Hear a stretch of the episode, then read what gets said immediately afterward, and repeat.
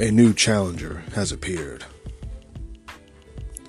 Welcome back, people. It's Rash in the goddamn morning. Where have I been for the past several weeks or months? No one cares. Now let's begin.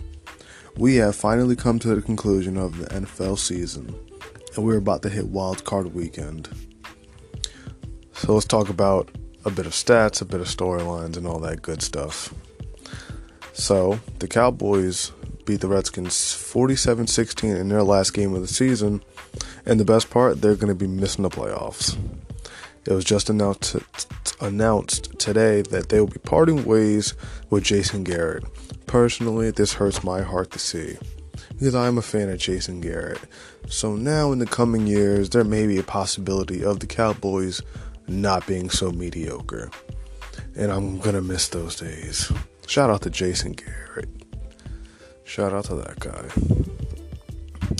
We had a controversial finish to the 49ers Seahawks game, and that game set in place the playoff picture for the NFC. With the 49ers winning, they take the first seed, and the Seahawks are the fifth, the fifth seed or sixth seed. I believe sixth. Anyway, the Titans stamped their way into the playoffs, beating the Texans and they may have to see him again in the playoffs. The Tennessee Titans have to play the Patriots in the wild card round of the playoffs. That's right, the Patriots. They haven't been in the wild card since 2009, and I believe this is their weakness. Maybe not this week, but I think the the Patriots are going to lose in this playoff race. The Titans can give them a lot of problems. They're a hard, rugged, running team, and they have a sneak, sneaky good defense. It's very tough and aggressive. I think they're going to give Tom Brady a lot of issues, and he may just beat him because of that. Speaking of the Texans, they have to play the Buffalo Bills this coming weekend. Buffalo Bills have a solid team, but at times, Josh Allen hasn't taken that rise up. And that worries me a little bit. But they do have a very good defense and it's going to give Deshaun Watson a lot of problems. But at the same time, Deshaun Watson can light it up at any moment and throw 40 on your defense. So it's it's very risky going up against a talented quarterback like that. The Ravens beat the Steelers 28-10, and the Steelers got their way out, out of a playoff spot. Uh, the fact that they competed for this this long, I think that's kudos to Mike Tomlin I think you see what quality of coach you have once they lead a team of nobodies this far into the playoff race. Whoops, has some te- technical difficulties there. Anyway, the Eagles beat the Giants 34 17, and with that win, they're into the playoffs. They have to play Seattle this coming weekend. Now, if you recall, the Eagles lost to Seattle in the regular season in Seattle, but this time it'll be a home game for Philly as decimated as Philly is, I think they can pull this out because the, Seattle is just as hurt. They're really hurt as well. So I think it's a much more even game than the people are giving the Eagles credit for. The Green Bay Packers solidified their number two seed in the NFC by beating the Lions 23 20. You know, that's my team. If you watch this podcast at all, I'm a Green Bay Packers. I'm a cheesehead, all of the above. Uh, we definitely struggled. I think Aaron Rodgers said something about it in a recent interview, just something like, we just have to do things that work. It's all timing with this offense. We've been underachieving as an offense, but it's all concept and timing. If they just all they gotta do is get their timing down and they can hang 40 on you. So I still think Green Bay is the most dangerous team coming into the NFC. And they have a first round bye, so we won't see them this week. Two teams that'll be playing the Saints and the Vikings. This will be a wild card matchup. I think Drew Brees is going to give us a Drew Brees performance. You never know what you're going to get out of Kirk Cousins. But you know Drew Brees comes to play every time. I think they're going to light him up. Michael Thomas is he cannot be guarded. I think Alvin Kamara is going to help do a lot of damage since he's so versatile. And I think we're going to see the Saints go to Green Bay.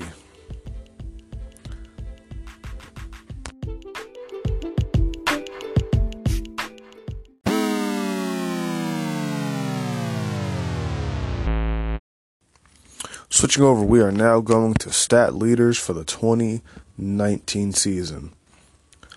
Passing yards, we have Jameis Winston with 5,000 yards passing, the first quarterback to throw 30 touchdowns and 30 interceptions. He is an electrifying player and a true definition of a gunslinger, almost to a fault. Number two was Dak Prescott, always playing from behind Dak Prescott of the Cowboys. Number three was Jared Goff. Number four, Philip Rivers. Number five, Matt Ryan. What do all these teams have in common? None of them are in the playoffs. Well, that's a goddamn shame. Passing touchdowns, we have Lamar Jackson at 36. Remember the running back? Yeah. Number two, we have Jameis Winston at 33. Number three, Russell Wilson at 31. Number four, Dak Prescott at 30. And number five, Drew Brees at 27, tied with Jimmy Garoppolo and Carson Wentz. Honorable mention behind them is Aaron Rodgers with 26. Next, we have defensive leaders. Total tackles. Number one, Bobby Wagner, best linebacker in the league. Number two, Blake Martinez of the Green Bay Packers with 155. Number three, Jordan Hicks for the Cardinals. Number four, Budda Baker for the Cardinals. Number five, Luke Kuechly. The all reliable Luke Kuechly. Rushing stats. Number one, Derrick Henry with 1,540 yards. Number two, Nick Chubb with 1,494 yards, just under 1,500.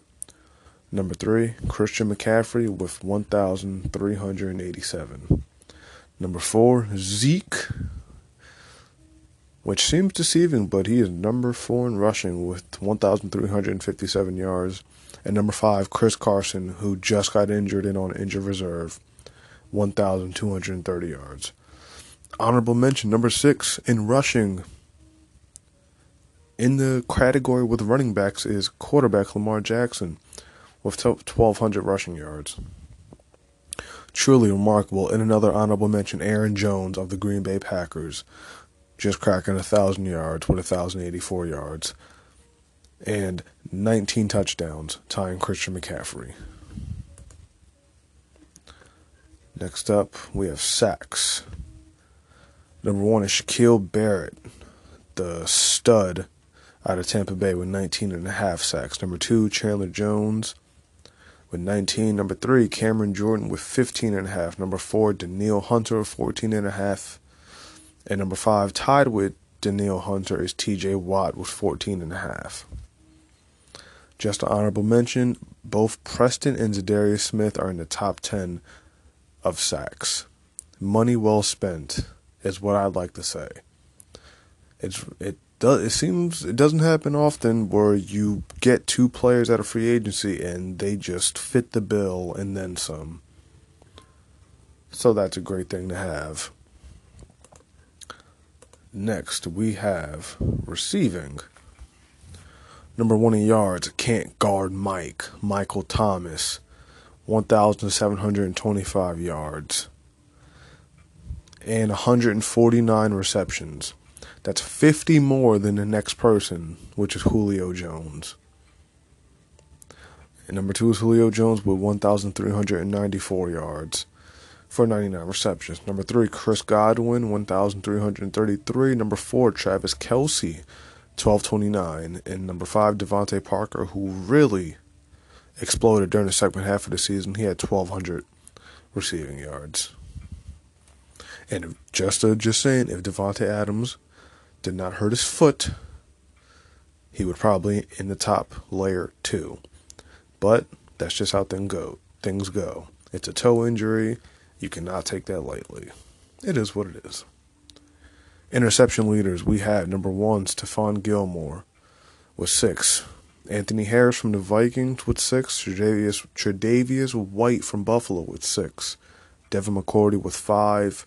And Joe Haden with five. So two players from New England leading in interceptions. That's a big thing. just a testament to why they're they've been so good this year, and also a reason why we haven't really seen how bad Tom Brady's playing is because they have such a good defense. And you know, it must be nice to have a good defense every year so you don't have to worry about it. Because, you know, other great quarterbacks don't get that privilege and they get shit on for it. But, you know, I, you know what? Let me just move on. Now, let's talk accolades. NFL MVP. My selection is Lamar Jackson. Sprout on onto his second season with a sole intent in mind of showing the world what he can do. He has broke the record books and has been a showstopper this entire year. MVP Lamar Jackson. Rookie of the year. Let's go offense. I say AJ Brown out of Tennessee, who's really had a really good season, but an honorable mention would have to be Josh Jacobs out of Oakland, who will soon be in Las Vegas. Defensive player of the uh, rookie of the year will be Shaquille Barrett out of Tampa Bay. Defensive player of the year, hot take, fuck it, the Pro Bowl snub, Za'Darius Smith, who has been a nightmare for defenses, for excuse me, offenses to have to cover because he can play anywhere on the field, and he pressures the quarterback damn near every play. Defensive player of the year is a Darius Smith. I said it here first. Oh, and I almost forgot coach of the year. Let's see here. You could say Mike Vrabel, Vrabel from the Titans. Could say Mike Tomlin. You know who you know who we're going with? Matt LaFleur, goddamn it. 13 and 3 as a rookie head coach. That was a Packers notification I just got. That's funny. But anyway, 13 and 3 as a rookie head coach. I think Matt LaFleur should be considered for coach of the year.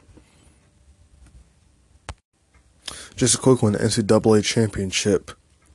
LSU Tigers, my Tigers, go Tigers. They're going to have to play Clemson, led by Trevor Lawrence, stud quarterback, coming up. I think LSU has proven something this year. I think our hardest game was Alabama, and I don't think anyone can stop us this year. Joe Burrow will lead LSU to a national championship and then go on to the NFL and be a good quarterback for someone. All I gotta say is that it's been nice because if you know anything about LSU, they've never had a good quarterback. Literally never. They just don't produce good quarterbacks. So it was fun. It was a fun journey. And I finally got to see Alabama lose. So I got more than my fill. Last stat line here before we wrap it up. Let's go offensive leaders team wise. Number one, the Dallas Cowboys, the 8 and 8 Dallas Cowboys, average 431 and a half yards per game. Interesting. Number two was the Baltimore Ravens, the number one seed, 407 yards a game. Number three, the Tampa Bay Buccaneers, with almost 400 yards a game. You just imagine if they, if Jameis Winston just cut those interceptions in half, it'd be a whole different team because they can ball. Number four was was the 49ers with 381. Number five, the Atlanta Falcons. Defensive leaders, the Patriots only allowing 275 yards a game. Number two, the 49ers with 281. Number three, Buffalo, just under 300 yards they allow. Number four, Baltimore with 300. And number five, Pittsburgh with 304.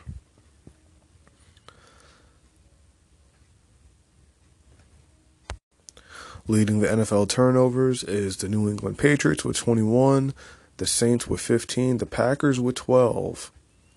If you know anything about the Packers, we've had shitty defenses, historically bad defenses over the years, so it's really nice to see the Packers at number three in turnovers.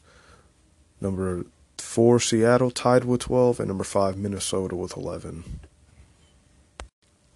Oh, don't worry, it won't disappear again. I'll be back next week to recap these playoff games because if you know anything, anything can happen in these playoffs. We can go from talking about a playoff recap one week, we can come back to Rash in the morning next week, and there could be another missed pass interference call. You never know anymore with the NFL.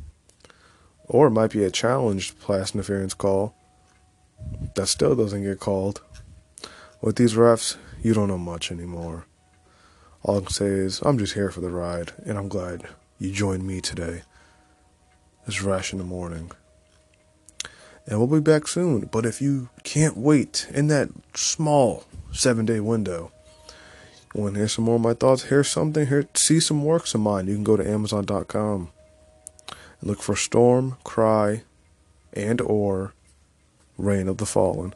My two fiction novels that I've written in the last couple years and a third book is coming soon. I got a lot of stuff I'm coming to work with. And we're packing a lot in 2020. More life, more stories, more adventures. So if you're tired of hearing me, don't worry, I'm about to wrap this up. Have a great day. This is Rash in the Morning.